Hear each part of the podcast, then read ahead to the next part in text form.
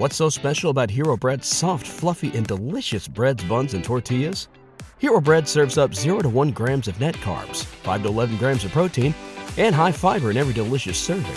Made with natural ingredients, Hero Bread supports gut health, promotes weight management, and helps maintain blood sugar. Hero also drops other limited edition ultra low net carb goodies like rich, flaky croissants and buttery brioche slider rolls. Head to hero.co to shop today. Get ahead of postage rate increases this year with Stamps.com. It's like your own personal post office. Sign up with promo code PROGRAM for a four week trial plus free postage and a free digital scale. No long term commitments or contracts. That's Stamps.com code PROGRAM. Hello, everyone, and welcome to Blogging Theology. Today, I am delighted to talk to Diana Darke. You are very welcome, Diana. Thank you. Diana is an Arabist and cultural expert who has lived and worked in the Middle East for over 30 years. She is the author of The Merchant of Syria, A History of Survival, and My House in Damascus, an inside view of the Syrian crisis. She also tweets, uh, she's very active on Twitter um, at uh, Diane Darke. That's D I A N A D A R K E. Now, she's also the author of Stealing from the Saracens How Islamic Architecture Shaped Europe. Here's my copy, and it's a beautifully illustrated book. Um, which has received actually much critical praise, including being acclaimed uh, the BBC History Magazine Best Book of 2020. And there's actually a long list of um, awards and uh, and praise, which I could go through, but I'll I'll spare Diane's embarrassment on that. So. Um, now, Diane has uh, very kindly agreed today to give a presentation based on her book, Stealing from the Saracens. It's a very interesting title, which I'm sure she'll explain uh, the meaning of that title. So, over to you, Diana. Thank you very much, Paul. I'll, I'll just uh, I'll get ready to share my images because uh, there are a lot of um, images in this uh, in this talk. Obviously, it's all oh, here we very, go, very visual, and um, here we go. Yes, yeah, that's the cover. Yeah, right. Yes. So let me let me begin. You mentioned the title, and as you rightly said, it's it's uh, it's quite a provocative title, and that is deliberate, but not in the way that a lot of people have have taken it, a lot of people have taken it literally, basically, and have assumed uh, that this is some kind of pejorative, you know, anti European thing. But of course, it's not at all. As, as I explain in the book, it's been very carefully chosen as a kind of double irony because uh, I'll explain the cover first because this is relevant. So the cover uh, is the dome, the inside vaulting of the dome of St Paul's Cathedral, which you can see there on, on the right. The, the just, I just point out to people that is in London. So uh, that, that's the, the, the yes. big uh, Church of England Cathedral in London. Yes, absolutely. The very first Anglican cathedral to be built, um, you know, in, in, in this country, in England. Mm-hmm. So an absolute landmark of um, of, of London. And when Christopher Wren built it, he said, the architecture is for eternity. And indeed, it is, you get the feeling it will always be there. Mm. And uh, so the reason that um, we went for this title is Christopher Wren, as I mentioned here, here, here he is, the man himself. Um, he, in his day, he the, the term for Arab Muslims was Saracens or sometimes Mohammedans. You know, the, it was Islam was very poorly understood as a religion um, back in the 17th century, and so Saracens was the word that was often used for for um, Arab Muslims.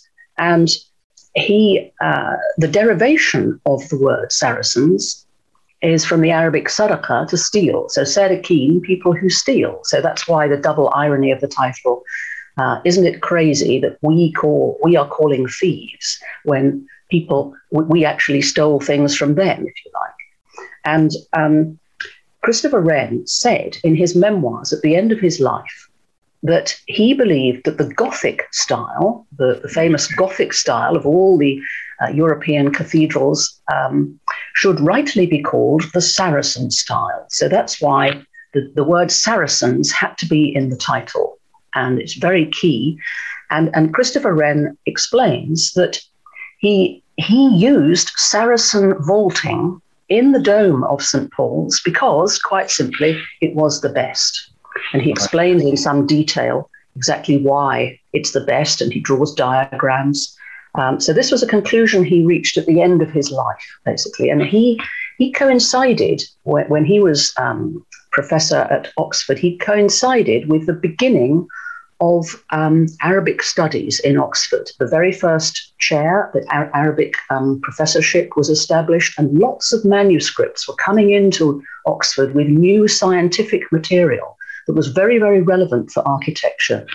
And Christopher Wren, uh, a very open-minded man, he he um, avidly read all of these new manuscripts. People were there, new scholars were there to translate it, and people like him learnt huge amount from it about, about the importance of geometry and new ways of vaulting. So that's why, at the end of his life, he reached that conclusion that what we call Gothic um, should rightly be called, um, you know, instead of calling it Gothic, we should rightly call it Saracenic in, in the 17th. I like that, century. Saracenic. And, and, you, of course, yourself studied Arabic at Oxford University, didn't you? Yes, I did. I did. When, when, by, by, by a weird coincidence, I was actually at the same college as Christopher Wren. oh, really? Gosh. I've always known quite a lot about it. yes, first-hand experience. yes, right. yes.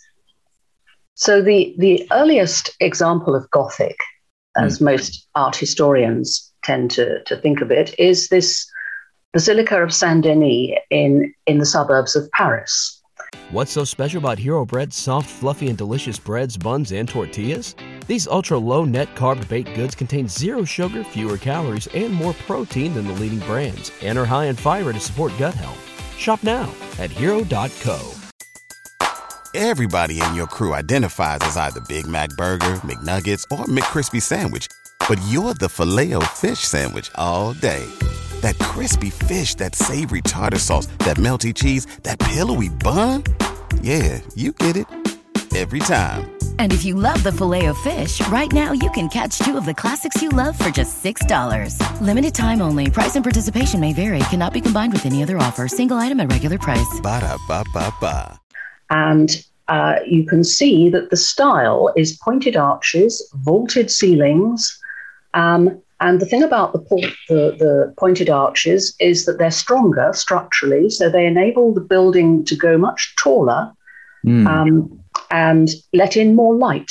And this is a big transition from the earlier Romanesque architecture, which was thick walls, small windows, very dark interiors. So this is a sort of transition where um, suddenly stained glass windows become very important because of the light. So it's a very, very major mm. transition in um, in in architectural terms. And the person who was responsible for who well who's credited with the invention of of Gothic, and that, that in itself is, of course, ridiculous, as if it just sort of popped out like some virgin birth in the middle of France. um, but uh, uh, is, is the abbot of Saint Denis, who's Abbot Suger, who put himself in the um, in the stained glass window. So here he is at, uh, at the foot of Christ in in the. Um, oh, I wonder, I wonder what he was doing lying down there, but he's obviously he's reaching out to the hem of Christ in. in... Yes, exactly. That's right. A sort of you know sort yeah. of worshipful position, yeah. um, pretending to be sort of very humble. But in mm. fact, a lot of the inscriptions in in Saint Denis, he, he proclaims himself, you know, as, as the great inventor of this uh, oh, right. of, of, this sort of new style. Um, uh, but the whole thing, I mean, glass is is is incredibly important. Um, stained glass, incredibly important in Gothic architecture. And um, I'm going to explain a little a bit why that is now, because um, all the the actual raw materials for the glass were hmm. shipped in from Syria. The, the, the, Crusaders, when they went to the Holy Land, and of course, in those days, Syria um, was the Holy Land as well. The province of Syria was the whole of the Eastern Mediterranean, wow. and they they uh, discovered this beautiful glass with these incredible qualities um, with the colors. And, and so they had nothing like that in Europe at the time. So this glass was shipped back in huge quantities. And it was only that the, the, the raw materials were only found in Syria. Syria was the world leader in glass at this time. And the, um, they also um, developed the, so, so the colors. So in, in some of the stained glass uh, windows in, in, in the famous Gothic cathedrals of Europe, like uh, Chartres, and even some in, in this country, in England, um, in Canterbury Cathedral. Some of these glass uh, windows have been analysed scientifically and have been traced back to the Syrian source. Um, so, so this is still glass that mm-hmm. um, where the raw materials came from Syria. And on the right hand side there is a glass goblet made in Syria, which is on display in the Victoria and Albert Museum in London which displays enameled glass. And this technique of enameled glass was again invented in Syria. It was a, mm.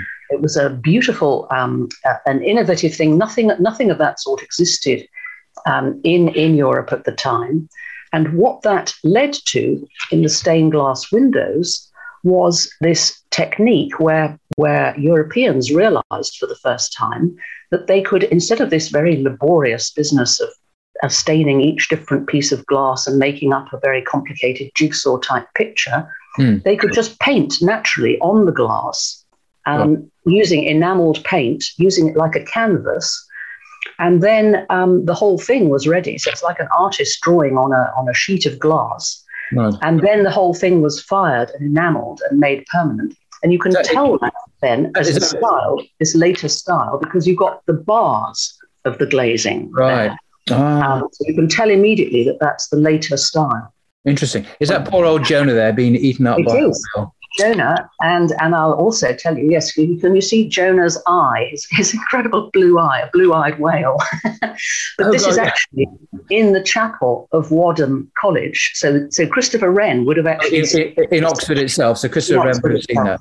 Uh, yes, he, he would have seen that um, because it was it was commissioned there, um, and so using the Syrian technique, he would not have known that, of course. Um, so I, I, thought that's a, a rather nice um, sort of irony, really, mm. that he was un- unwittingly surrounded by things from Syria no. uh, that, that, he didn't uh, he didn't realise. Wow, but, that's an um, amazing photograph.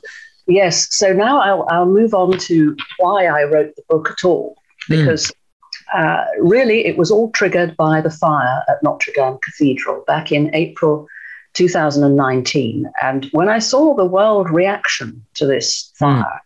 and this great outcry, um, you know, oh, from the French, you know, our national identity is going up in flames. And, you know, France is a secular nation. You know, it's not Very even so. that attached to uh, things like you know, ancient cathedrals. Mm. Um, so I, I, I, it struck me as a bit sort of, um, you know, sort of. Uh, well, hypocritical is not probably quite the right word, but but Incong- incongruous. It, it, yes, incongruous and sort of lacking in knowledge, really. That mm. I, I thought to myself, well, hang on a minute, you know, this isn't your national identity. Don't you realize that all the um, features of Gothic architecture that you're claiming as your national identity um, all of the features, you know, the pointed arches, the trefoil arches, pretty much everything except the flying buttresses has actually come from the east. Wow. Uh, and so I, I've known that most of my life because, you know, of the nature of what I've studied over the course of my life and the fact that I've been lucky enough to travel so yeah. widely across the Middle East. But so I assumed that people knew this. but when, when it was fairly clear that people didn't know it, I thought, right, I'd better I'd better write something about it and explain. And, and so luckily, so the book- uh, my publishers, you know, were, were very happy with the idea and they said, yes, you know, off you go and do it. So, so, um, and, and this is the, the, what, what you, that, that, thought gave birth to is extraordinary, right, uh, lavishly illustrated book. Um, yeah.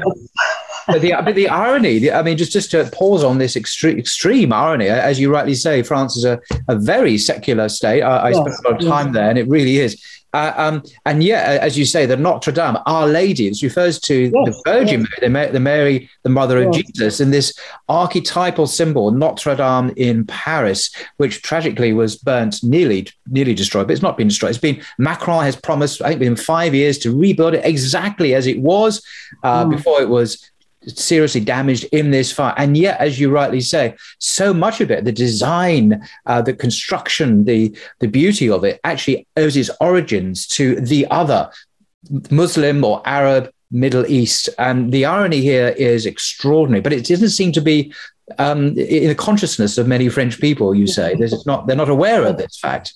The other rather nice um, thing, I think, is that miraculously the stained glass in Notre Dame survived the fire. Okay. Gosh. And and my my own theory about that is that this is because of the Syrian glass. It was incredibly strong. It has these little bubbles in it. It's all made from this organic material. Mm. Um, it can't be re- recreated now. I mean, it, it just you know the, the, the raw materials are not the same. You know, they're made industrially produced and things. You're never going to get glass of that type before. It's very thick and it's got these beautiful bubbles in it, which make it stronger. So this incredible Syrian glass survived the fire. Uh, mm. It's been need cleaning, of course, but it's uh, the actual glass itself is intact. But, but um, who is yeah. it seems to have lost his head? Um, yes, yes. Okay, so so this this guy who is Saint Denis, Saint Denis, um, is on the front of uh, Notre Dame Cathedral in Paris. So he he stands. He's one of the statues on the front. Mm. And he is the patron saint of France, mm. as the French claim. However, again, here we're into another sort of slightly extraordinary irony. Mm. Um, he is not uh, the person that they think he is. Uh, there were an awful lot of uh, misinformation, confused identities back in the Middle Ages, because, of mm. course, you know, people's knowledge um, was was restricted essentially to what the clergy um, told them, and and most people were illiterate. You know, there was no such thing as internet or anything like that. So so. Um, he became the patron saint of France. Now, later scholarship, centuries later, discovered that, uh, in fact, um, the Denis, who, who, who was claiming to be um, a disciple of St. Paul, um, and uh, who wrote a book called Celestial Hierarchies, which was very influential in, in the formation of Gothic. Um, he, he, in fact, turned out to be a sixth century, late fifth, early sixth century Syrian monk.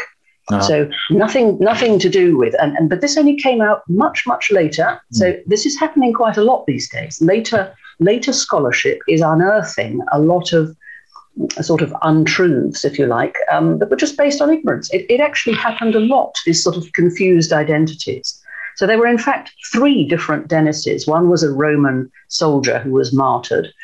Um, one was this uh, um, supposed um, disciple um, of St. Paul. And then the real one, the real one who actually wrote this book, that was so influential in Gothic turns out to be a Syrian monk.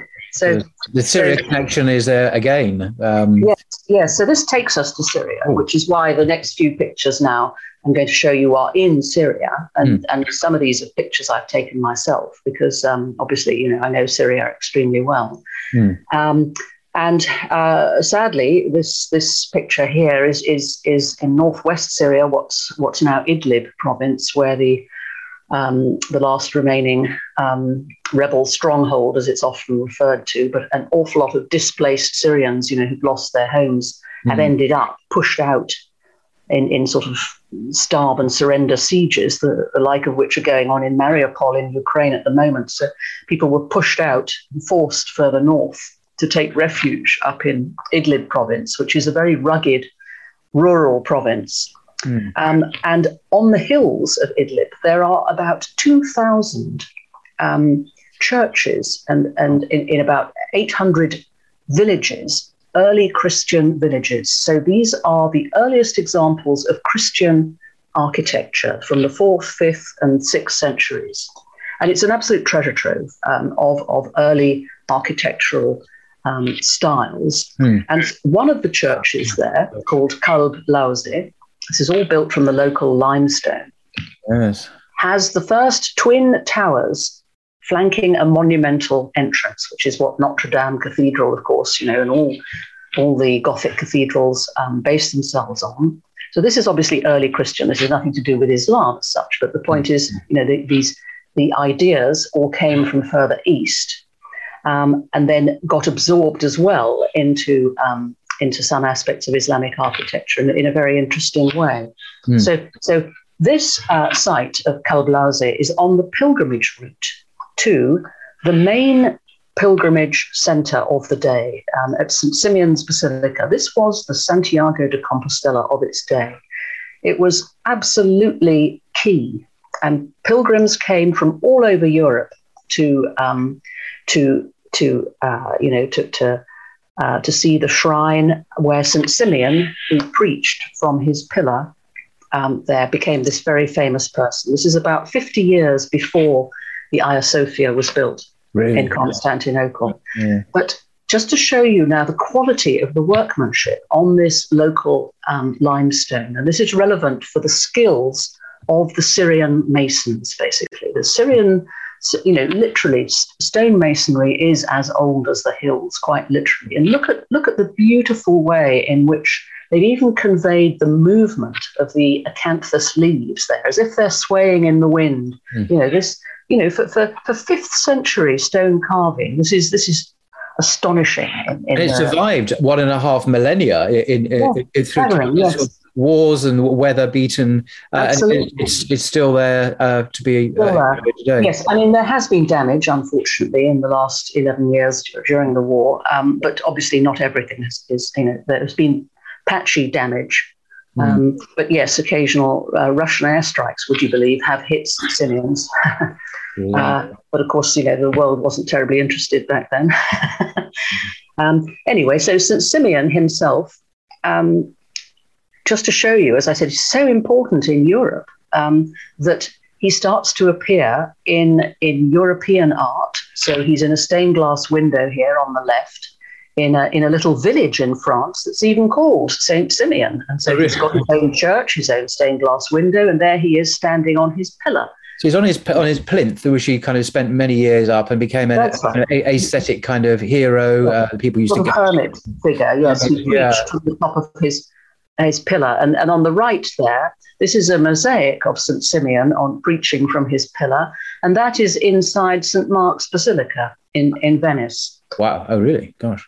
So so he he he crops up a lot in uh, across across Europe. So um, you know this is a very big influence, and pilgrims come back with all their knowledge and ideas um, that they've seen of the architecture, the styles, and they bring them back to, to Europe. Mm. So so that's the the sort of Christian background, if you like, the Christian inheritance. But then when the first Islamic dynasty, the Umayyads, come and, and, and make their um, capital in Damascus, uh, this is, you know, just given you an idea of what they have to build on by way of the architecture that's already there, that of course gives them ideas as well. And so you, you have then a kind of blending of early Christian and early, early Muslim architecture.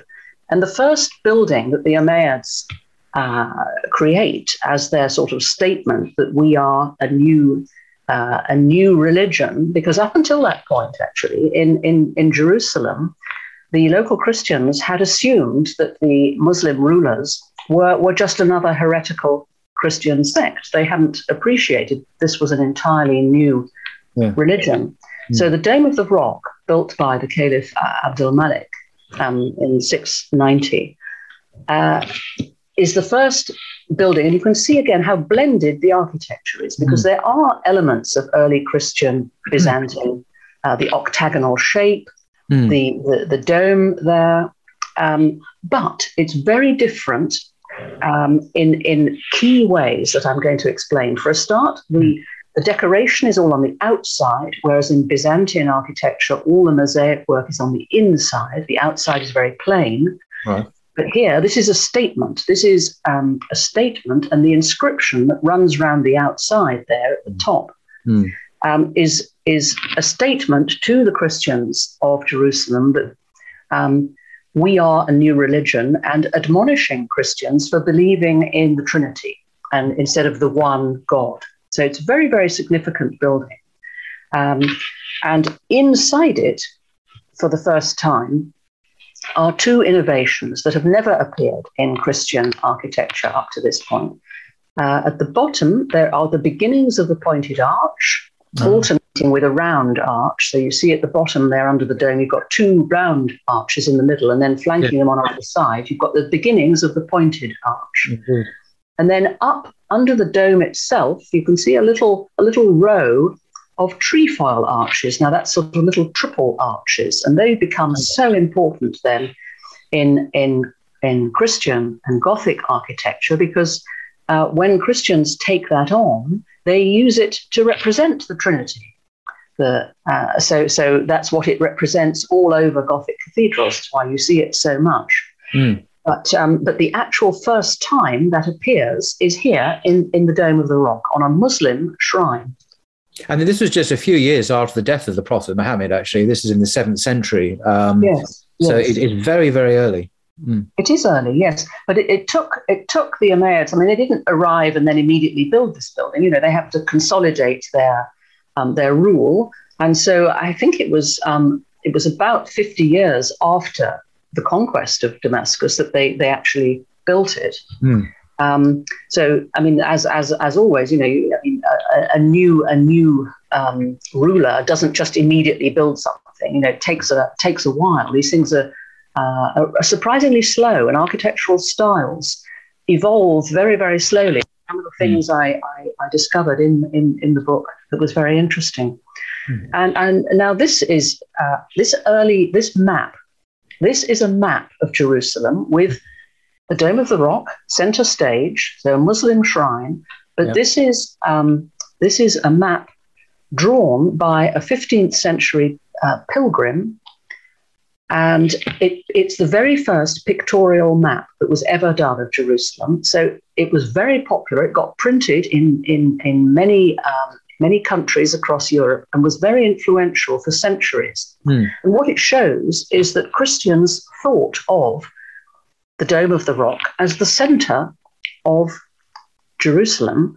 And that, again, was based on ignorance because uh, Crusaders, when they first took Jerusalem in the First Crusade, assumed, uh, they, and they labeled it on all their maps, they assumed that, that the Dome of the Rock was the Temple of Solomon. Mm. And so they adopted it, the Templars, you may have heard of the Templar Knights, um, and that's from the Temple of Solomon and they put it they put the dome of the rock on their coins and it becomes a very very important um, symbol symbol of Templar Christianity and of Jerusalem. Uh, this is a great irony, of course, they should think that. But I'm a bit confused. You have Josephus, who wrote in the first century about the destruction of the temple in the Jewish wars.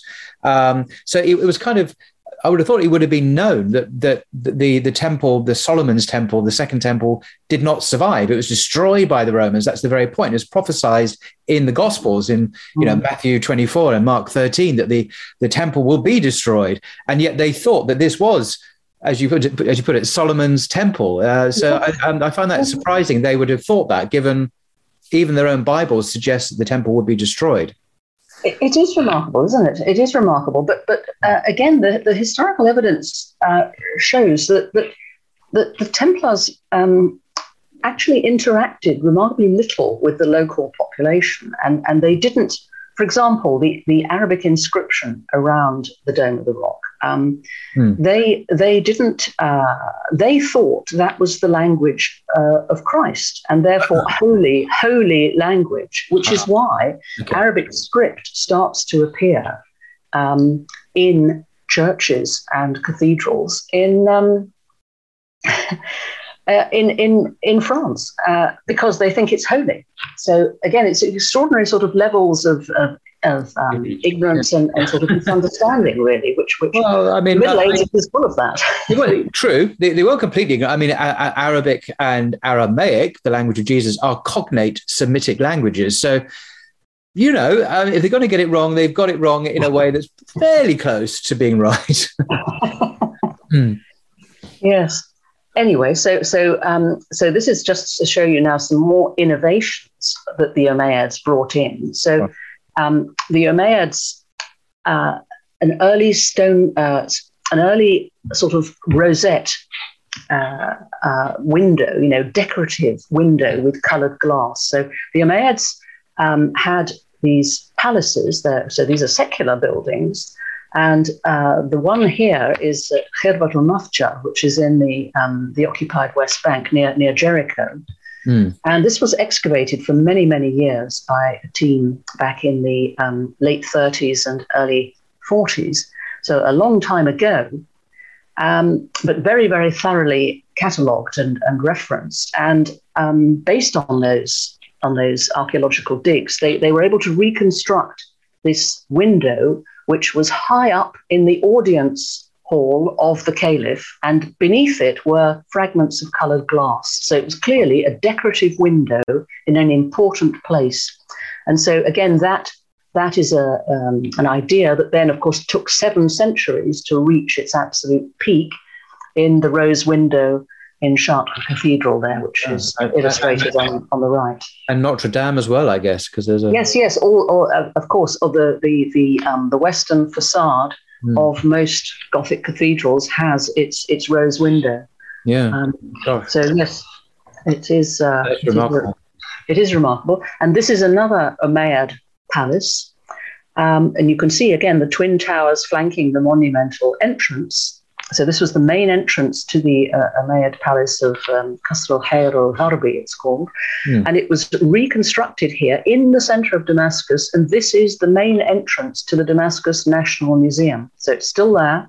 As you can see, it's fairly, fairly fragmentary, mm-hmm. um, but the style is there. Which, and of course, this style is taken then from the uh, from the churches, which the Umayyads will have seen all over Syria, mm. um, except that they've made the towers rounded rather than rectangular. And when you have a close up of some of these Umayyad palaces, oh, okay. you can again see the sheer quality of the stonemasonry. Uh, this one is, is from uh, Qasr Mushatta, as it's known, which is actually on display in Berlin. So if you're in Berlin or anywhere near it, you can go to the, the Museum of Islamic Art and see this up really close to see again this incredible uh, stonemasonry, because of course the stonemasonry skills were there already, and so the Umayyads used the um, the, the local stonemasonry skills, um, and uh, you know benefited a lot, no doubt, from from the um, from the styles. And again, it's this this thing about nature sort of bursting out the energy of, of, mm-hmm. of this these styles, and that's something I associate with the Umayyads. This sort of incredible energy of plant life bursting out in these sort of mm. you know, nature, nature so so uh, you know uh, as, as if it's sort of real eternal springtime, really, of, a sort of you know visions visions of, of paradise. Yes, I was, I was thinking that. Yes. Yeah. Um, and and now this this is in the center of Damascus, the Umayyad um, uh, the Umayyad Mosque, right in the center. And of course, this was built um, on the site of the Cathedral of St. John. And uh, the, the cathedral was, uh, was taken down. Well, actually, for, it's worth mentioning that for 100 years, um, it was shared, actually. The, the, the, site was shared between Muslims and Christians. They used the same entrance and they just, uh, Christians turned one way and the Muslims turned the other way, and they just used separate parts of the building to worship. Um, and and that, that arrangement only came to an end after nearly a century because they literally ran out of space. Um, and this was quite common, by the way, in Syria. I mean, it, it happened in, in most of the main city mosques. The, the, the, the existing church in the center was used by both Muslims and Christians.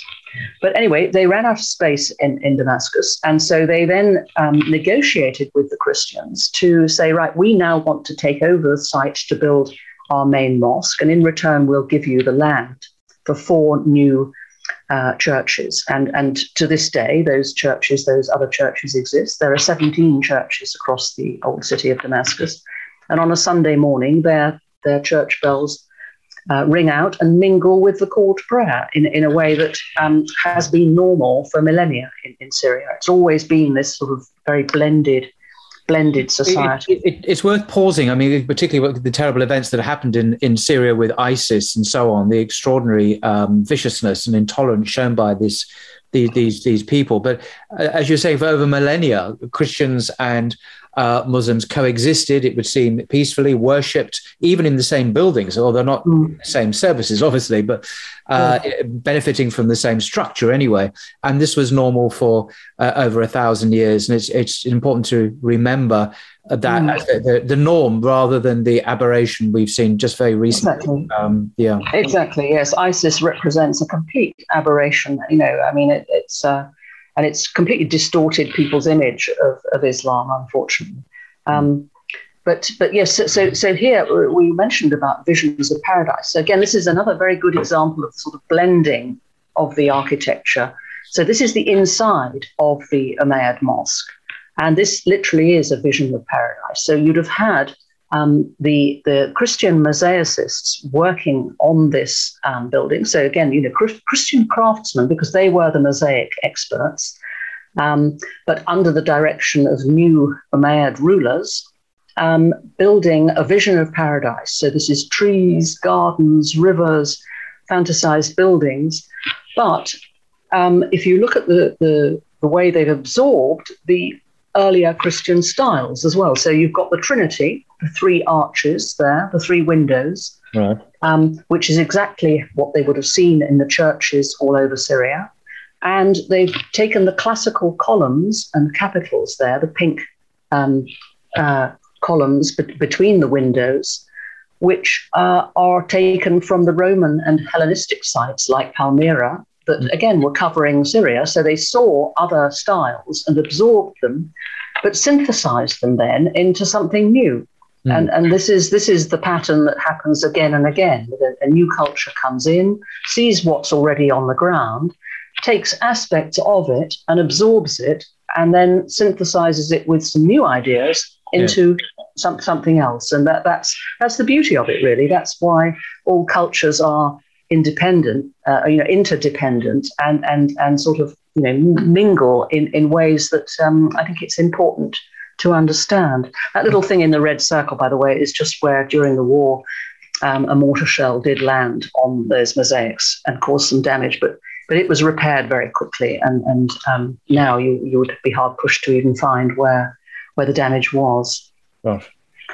Um, and then the final um, image of the Umayyads is in a, in a town in the Bekaa Valley in what is now Lebanon, um, a town called Anjar.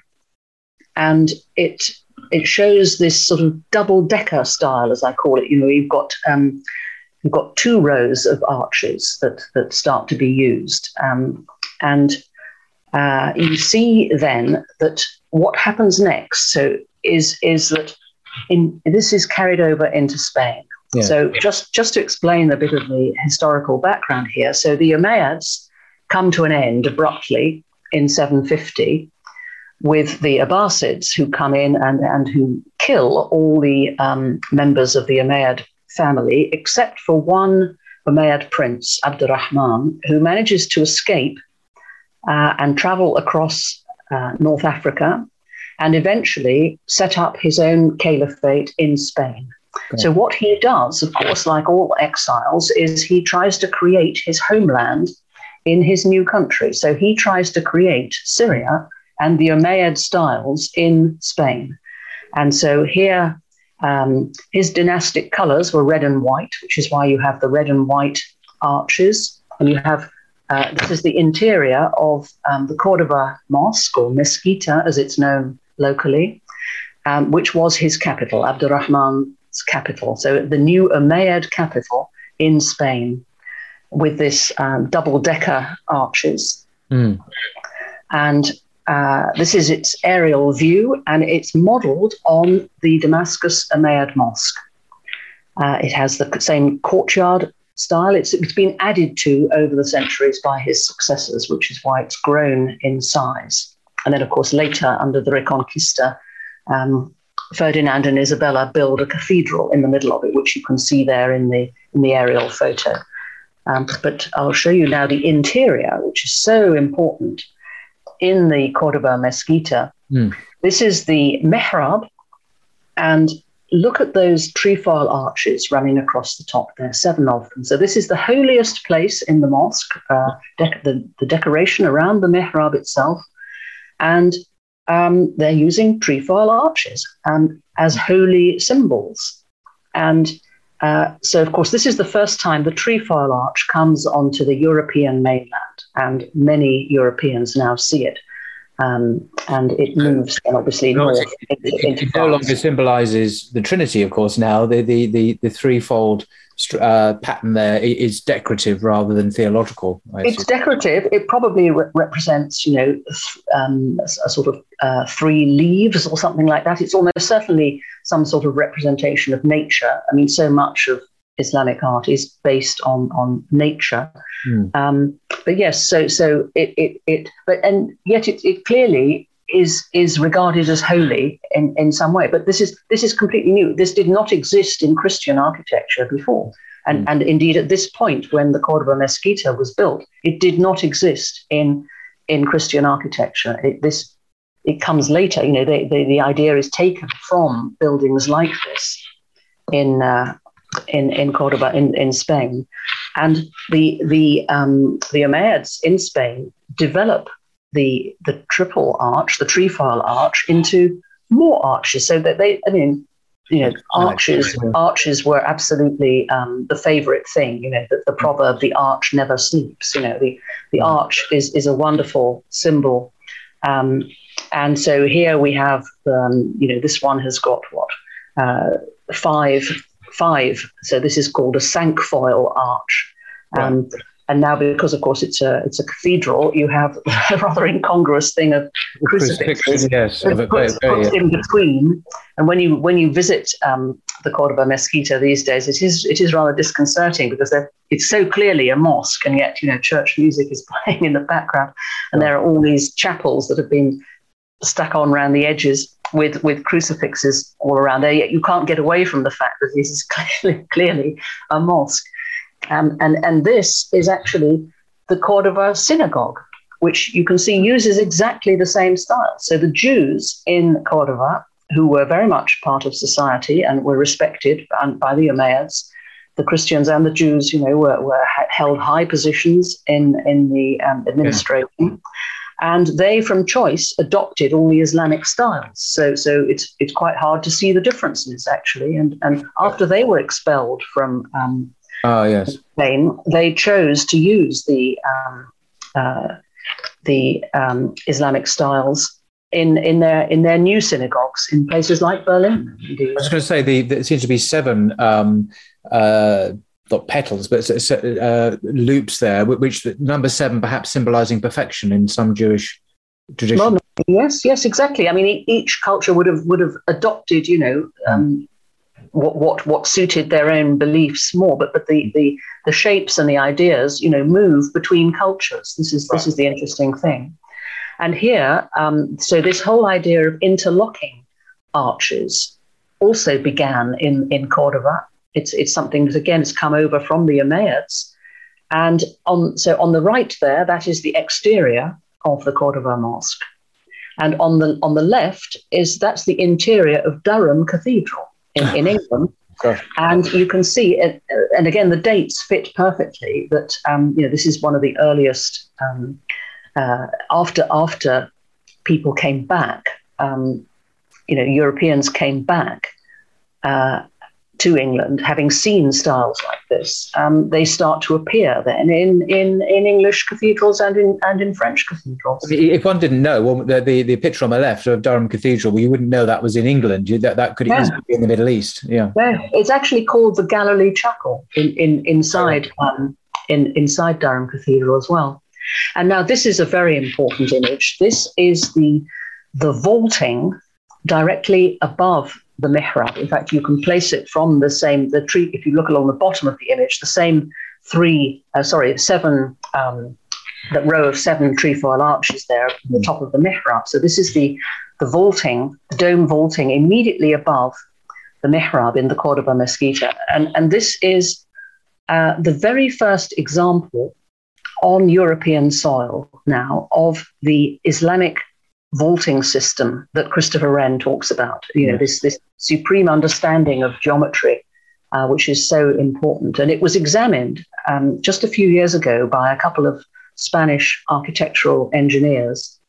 Um, they did a, an exhaustive report on it, and they were completely flabbergasted. They, they, at the astonishing level of the geometry, and they said it's an absolute masterpiece, and it's never needed structural repair in its entire thousand year existence. So mm. again, you know, the, the, the, the vaulting techniques that came mm. into Europe from um, you know Syria and and um, the Eastern Mediterranean there were were astonishing and were so influential then mm. in, in in in Gothic architecture. And uh, at the back of the Cordoba Mesquita is is a whole wall of all the masons' marks. So the, these were uncovered in one of the excavations, and when you look at the names, they're overwhelmingly Arab names in Arabic script. So again, all the masons responsible for this astonishing um, vaulting techniques were Muslim.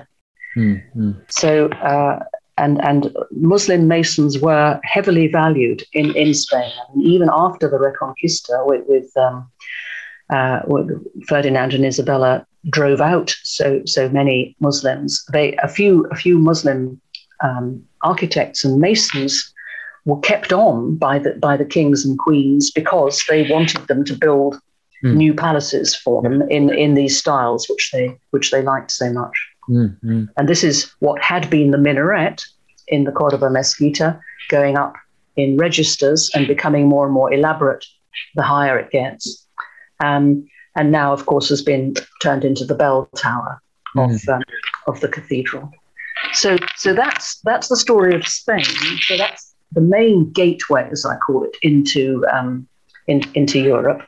One of the other important gateways, um, and this is the, how the pointed arch itself found its way into Europe, is is via Amalfi on the Italian coast, and that's because the Amalfi merchants were trading with cities in the Eastern Mediterranean, particularly Cairo, and they saw the pointed arches of the Ibn Tulun Mosque in Cairo and liked it and brought it um, and said, We would like that in our new cathedral that we're building. So they imported the laborers because, of course, local people in Amalfi didn't have a clue how to build a, a pointed arch. So um, this became, uh, so, then, then they saw uh, the pointed arch and used it in the cathedral. And then visiting abbots from the Benedictines uh, came and uh, saw it as well and copied it basically and used it in their in their monasteries first in Monte Cassino and then at Cluny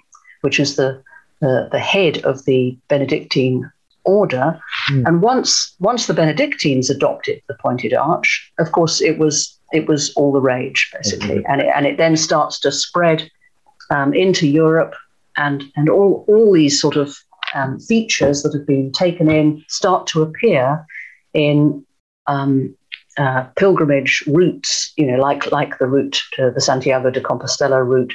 Um, so this is one of the one of the stopping points on that, where you can see the sort of the two tone arches. There are examples of Kufic script there, which, as I mentioned, you know, they thought of as holy uh, language of Christ. Get it get absorbed. Amazing. Um, and and this kind of thing starts to appear. Um, uh, God as the geometer of, of the earth, you know, showing God as the creator of the earth using a compass. Um, and this starts to appear in 12th century um, manu- Christian manuscripts. So, around about the time that, that Gothic cathedrals are, are reaching their peak, basically, they start to realize the importance of geometry in being able to create these tall Gothic cathedrals with their incredible vaulting. Um, and this is now in Venice, um, St. Mark's Basilica. Now, Christopher Wren himself describes this as a Saracenic building. yes, because well, now, now I can understand well, what he was getting at. It's much clearer what, why he would have said that as, as, an architect. Yeah. Yes, yes. And it's got five domes, St. Mm. Mark's, and all of them use this double dome technique, as it's called. Um, um, and so, you know, he, he understood all of that. Um, Venice, Venice itself is incredibly um, influenced by Islamic architecture. I, have been there, just going around. It's very noticeable the the, the uh, yes. uh, Islamic influence actually all over Venice. Yeah, and they loved it. I mean, the Venetians loved it. Yeah, they yeah. reveled in it and, and, and were very proud of it and, and and reused, you know, the pointed arches, the trefoil arches. So this is the Doge's palace, which is actually modelled on a on a, a, palace in Cairo in, in terms of its um, you know style and its dimensions. Um, again, on the left is the Doge's Palace. It's like a sort of cathedral of commerce, you know, in that this was the heart of the Venetian Empire. Um, and on the right there is, is a, a, carpet factory, would you believe, in Glasgow, which modelled itself on the on the Doge's Palace. So you see all these Islamic features taken into commercial buildings, mm. um, you know, in a very interesting way, the, uh, how these things move across. And this is again Venice, the palaces. You see that round, what we call the telephone dial motif on that palace. That's again taken directly off a, a Mamluk palace in in Cairo. And the, the Venetians loved loved these styles. Yes, very common, very common.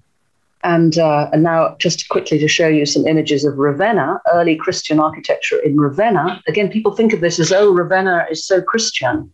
Um, this is the sort of epitome of early Christianity. But what, what people don't seem to understand is that Ravenna, the patron saint of Ravenna, Apollinaris, was from Antioch. He's again another Assyrian monk. And all the bishops of Ravenna, um, up until the year 425, were from Syria. Um, and this is all recorded in the church's own records. And when I look at that mosaic there in the dome of the church in, in Vienna, in, in, in Ravenna, it's, it's so Syrian to me. I mean, all, all the iconography of that, I recognize it immediately. The colors, it, it stands out to me as exactly like mosaics I have seen in, in early Syrian churches. Wow. Uh, and then uh, again, this is also Ravenna, the same style, the Lamb of God all of all of these styles have come directly from Syria. I recognize them, you know, that the, sim- the symbolism of it all, and mm. yet it's it's that backstory isn't isn't acknowledged in Ravenna itself. There's absolutely no mention of the Syrian connections. Um, it, it's as if you know, it just again, as if it just sort of popped out by some miracle in Ravenna without any understanding of the backstory of it. It's been airbrushed out of history. Their, their, their yes. cultural debt to uh, the yes. Arab world it has been airbrushed out. Well, that's right. Yes, and then and then this is the final gateway, um, Sicily oh. itself, which of course, um, you know, spent a time under under the yeah. Normans, and uh, Roger II adopted Arab culture. He he he loved the, the styles very much, and so when he built his Palatine Chapel in Palermo, um, you can see the combinations there. So you've got all the Christian mosaics, but he's using the pointed arches. Hmm. And on the ceiling, he imports Fatimid um, wood uh, carpenters to make the beautiful Muqarnas uh, ceiling. Um, because again, they're the only people who are going to know how to build it. So no, no local person in Palermo would, would have skills to build a thing like that. So, so again, these styles start to be imported in, into Europe. So, um, just quickly now, the, the final slides I'll, I'll run through. Um, this is, is actually inside Notre Dame, and I'm showing you this because of the heraldry aspect. Now, you see behind the king, this is the King of England being crowned in Notre Dame. Um, this is a particularly strange period of, of history when uh, French and English history were, were very complex but behind it, you've got the symbols, the fleur de lis, which is yeah. always associated with French royalty, and the lion, which is always associated with English royalty. Yeah. But these symbols, in fact, were brought back from Syria by the Crusader knights because they saw Syrian um, Syrians uh, having jousting competitions on horseback, and they would wear on their helmets symbols um, like lions. Um, but with no with no particular sort of hierarchical um, idea behind it. It's just because they liked those symbols and they associated them with their own families. But then the idea caught on and was carried back to um, by the Crusaders back into Europe, and it developed into this highly complex idea of heraldry where every family had its own shield and blazon and all the rest of it. So, but the idea itself was first seen on the on the plains of Syria. And military architecture, again, you know, mustn't forget the military as well as the, um, the church. So styles like this, so this is the Krak Chevalier in, in, in Syria with its round, um, round towers. And again, this is definitely something that came from the Muslim world because up until that point, um, towers had always, defensive towers had been rectangular. But then there was an understanding that it was actually stronger to have round towers, that enemy yeah. cannonballs and things were deflected more successfully. And then the absolute peak of this was um, Chateau Gaillard. Uh, the ruin of it is still there on the Seine River between Rouen and Paris. And it uh, was built by Richard the Lionheart as his, right at the end of his life, uh, as his favorite castle. Huh. My fairy castle, he, he referred it he referred to it as, and he incorporated all the military um, uh, architectural features that he had learnt from his time in, in the Holy Land. Mm.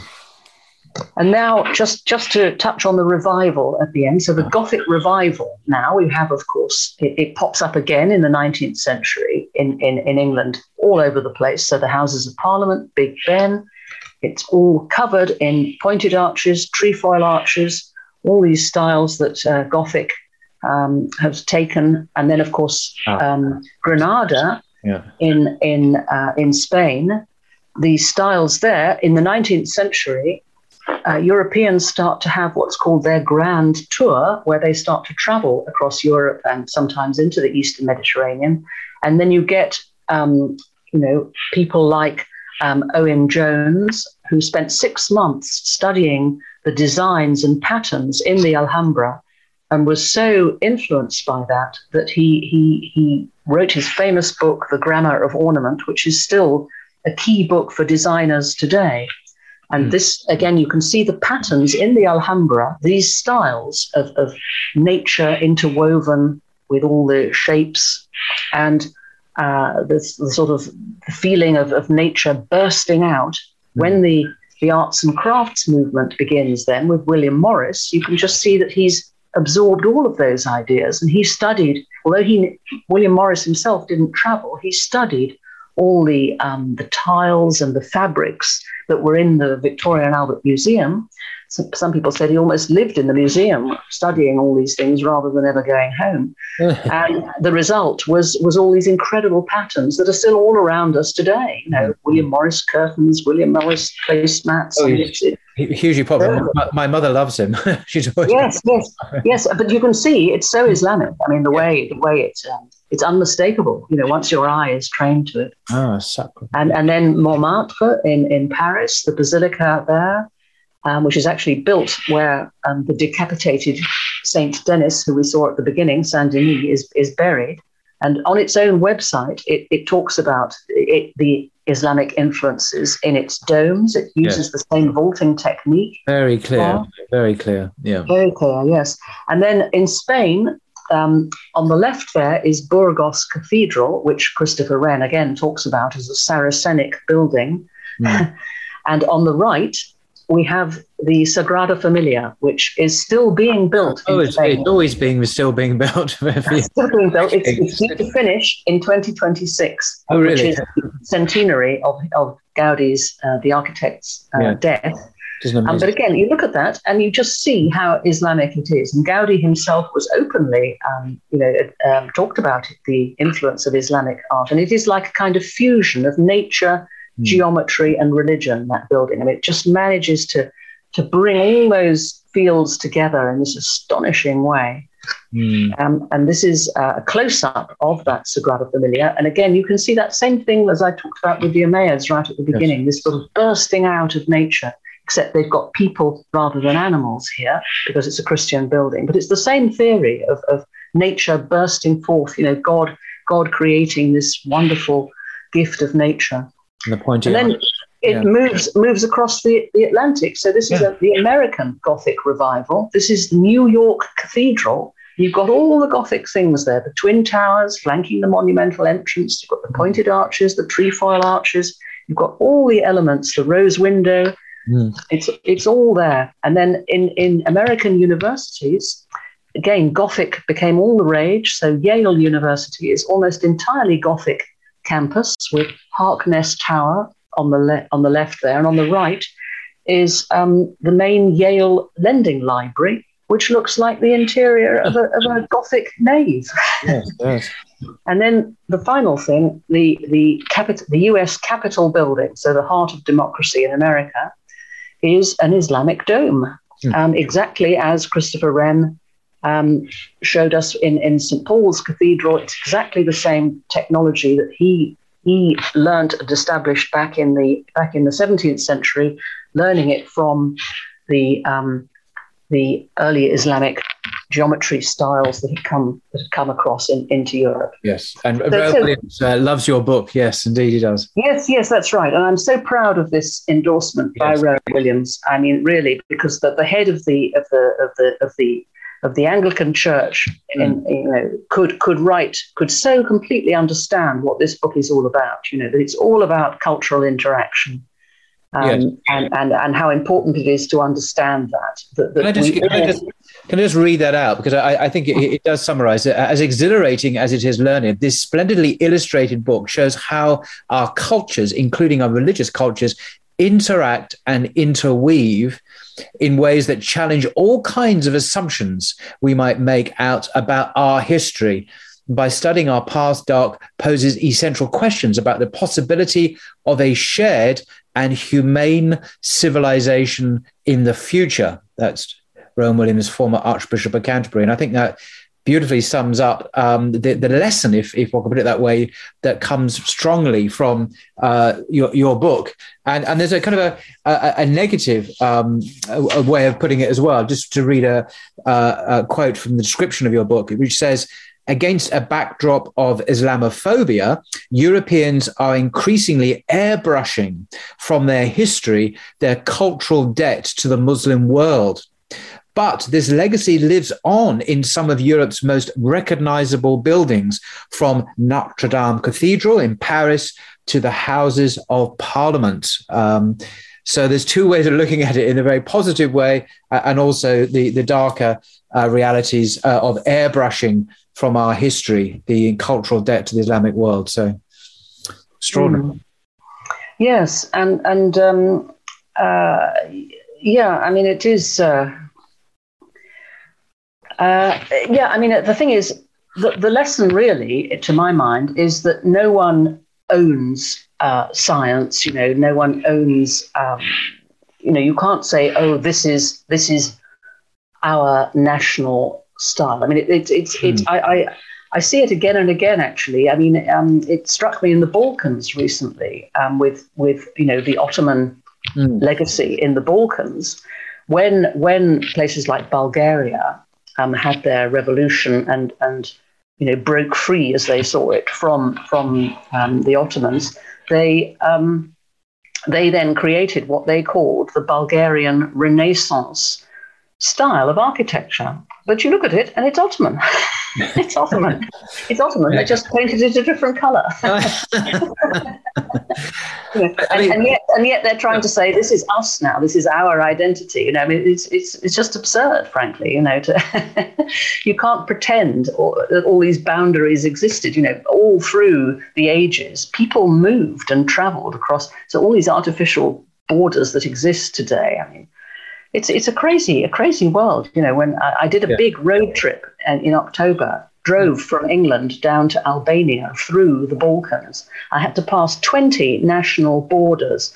Wow. And, you know, each set of officials at the border, you know, I mean, it's just crazy. And back in Ottoman times, of course, there were no borders. It was like a huge common market, and everybody traded with everybody else. And the mosque was next door to the synagogue, next door to the church.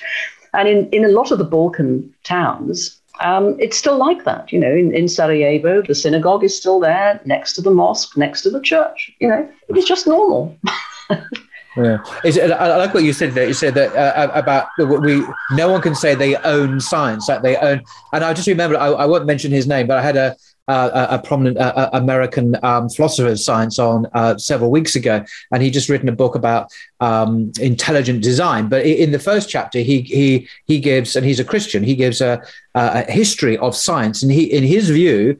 Uh, uh, science owes an exclusive debt to the what he calls the Judeo-Christian origins of science. So for him, science comes out of Judeo-Christian tradition, completely ignoring or airbrushing out any uh, Islamic um, contributions to science, which are abundantly attested in the in the historical literature.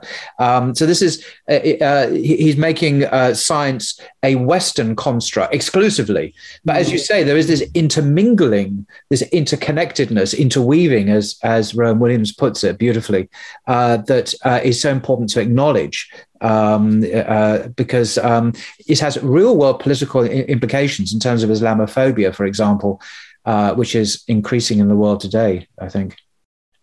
Yes, yes, I, I, I do think it's important that, that, that each culture fully understands the debt that it owes to to all the other cultures because everything builds on everything else. That's uh, mm. that's that's the key thing to to understand. And I think if that in some way can get incorporated into um, you know the education system because I think a lot of the a lot of the fault lies with the education mm. system of the different yes. countries and um, yes. you know I myself am a product of an education system that taught me um, as a as a as a white English person even though my mother was German um, but that that's sort of irrelevant it's still Europe I was taught that um, you know, everything originated in Greece and Rome, and that was the end of the matter. You know, and that's that's that's what I grew up believing until I switched to Arabic and started to travel in the Arab world and realized, well, wait a minute. it's okay. Can I just now, ask now I understand question, uh, about that? You I mean, uh, if you don't mind me asking about this switch, because as you say, you, you had a a, a, a, white uh, English slash Germanic uh, background, mm-hmm. yet you ended up at Oxford studying Arabic. What, what, how did you end up there studying Arabic? What, what, what was the interest that led you there? Well, I started off at Oxford studying German and philosophy. Um, but when I got there and I started out on that course, I thought, wait a minute, I don't like German that much. You know, this seems like a complete waste of three years to do something that I already know quite well. Why don't I do something completely different? And and the reason I switched to Arabic was I've always been drawn to the birthplace of civilization, and I knew that the um, you know the Tigris and Euphrates Valley and the Nile Valley that was where it all began. That's where society yeah. you know, early society developed, the, the early um, uh, civilizations, if you like, began. And so I've always had a fascination with that. My, my, my interests have always been, um, you know, to do with society and culture. And so uh, that's why I, I, switched to, to Arabic, because I, I knew, although I'd never been to the Middle East, I've never been east of Greece when I made that decision. But um, I never looked back. I mean, I, I no. best decision I ever made as far as I, I, I, really enjoyed it so much, and I've always felt at home in the Arab world, especially Syria. And Syria lived, has always been many... so multicultural, multi-ethnic, and multi-religious in a way that I love. Yeah, gosh, and you've lived there for many uh, many years uh, as well. Oh, well, uh, um, you, there, yes, yes. Right. Well, you obviously the, the, the world has been profoundly blessed by your your decision at Oxford to switch from oh. German and philosophy oh, German philosophy. That would have been interesting, studying Hegel for three years. But anyway, uh, um, to, to something perhaps a bit more beneficial. And uh, and uh, I, am certainly uh, immensely pleased that you made that decision. So, uh, and I, I, I, do recommend this beautifully, uh, not surprisingly, beautifully illustrated book in in color. Lots of lots of photographs, um, and there's some amazing reviews on the back from people like Sir Michael Palin, of all people, Hugh Kennedy, actually professor of Arabic at SOAS University of London, a very distinguished um, and celebrated scholar of early Islamic uh, history. Um, he he uh, says a great read for anyone seeking an alternative viewpoint, alternative perhaps to the perhaps more traditional Western narrative that you mentioned about the origins of so much coming from Greece and, and Rome. So um, uh, yeah, fantastic. So um, thank you uh, so much indeed. Um, Diana Darke, for your time, your expertise, and your wealth of knowledge, which has uh, clearly uh, made a huge impact on uh, many thinking people. And um, I'm just immensely privileged to to uh, uh, have you on, so to speak. And thank you very much indeed for your for your time. Well, thank you, Paul, for inviting me. I've I've enjoyed it very much. Thank you. Thank you. Take care. Until next time. What's so special about Hero Bread's soft, fluffy, and delicious breads, buns, and tortillas? Hero Bread serves up 0 to 1 grams of net carbs, 5 to 11 grams of protein, and high fiber in every delicious serving. Made with natural ingredients, Hero Bread supports gut health, promotes weight management, and helps maintain blood sugar. Hero also drops other limited edition ultra low net carb goodies like rich, flaky croissants and buttery brioche slider rolls. Head to hero.co to shop today. Everybody in your crew identifies as either Big Mac Burger, McNuggets, or McCrispy Sandwich. But you're the filet fish Sandwich all day. That crispy fish, that savory tartar sauce, that melty cheese, that pillowy bun. Yeah, you get it. Every time. And if you love the filet of fish, right now you can catch two of the classics you love for just $6. Limited time only. Price and participation may vary. Cannot be combined with any other offer. Single item at regular price. Ba da ba ba ba.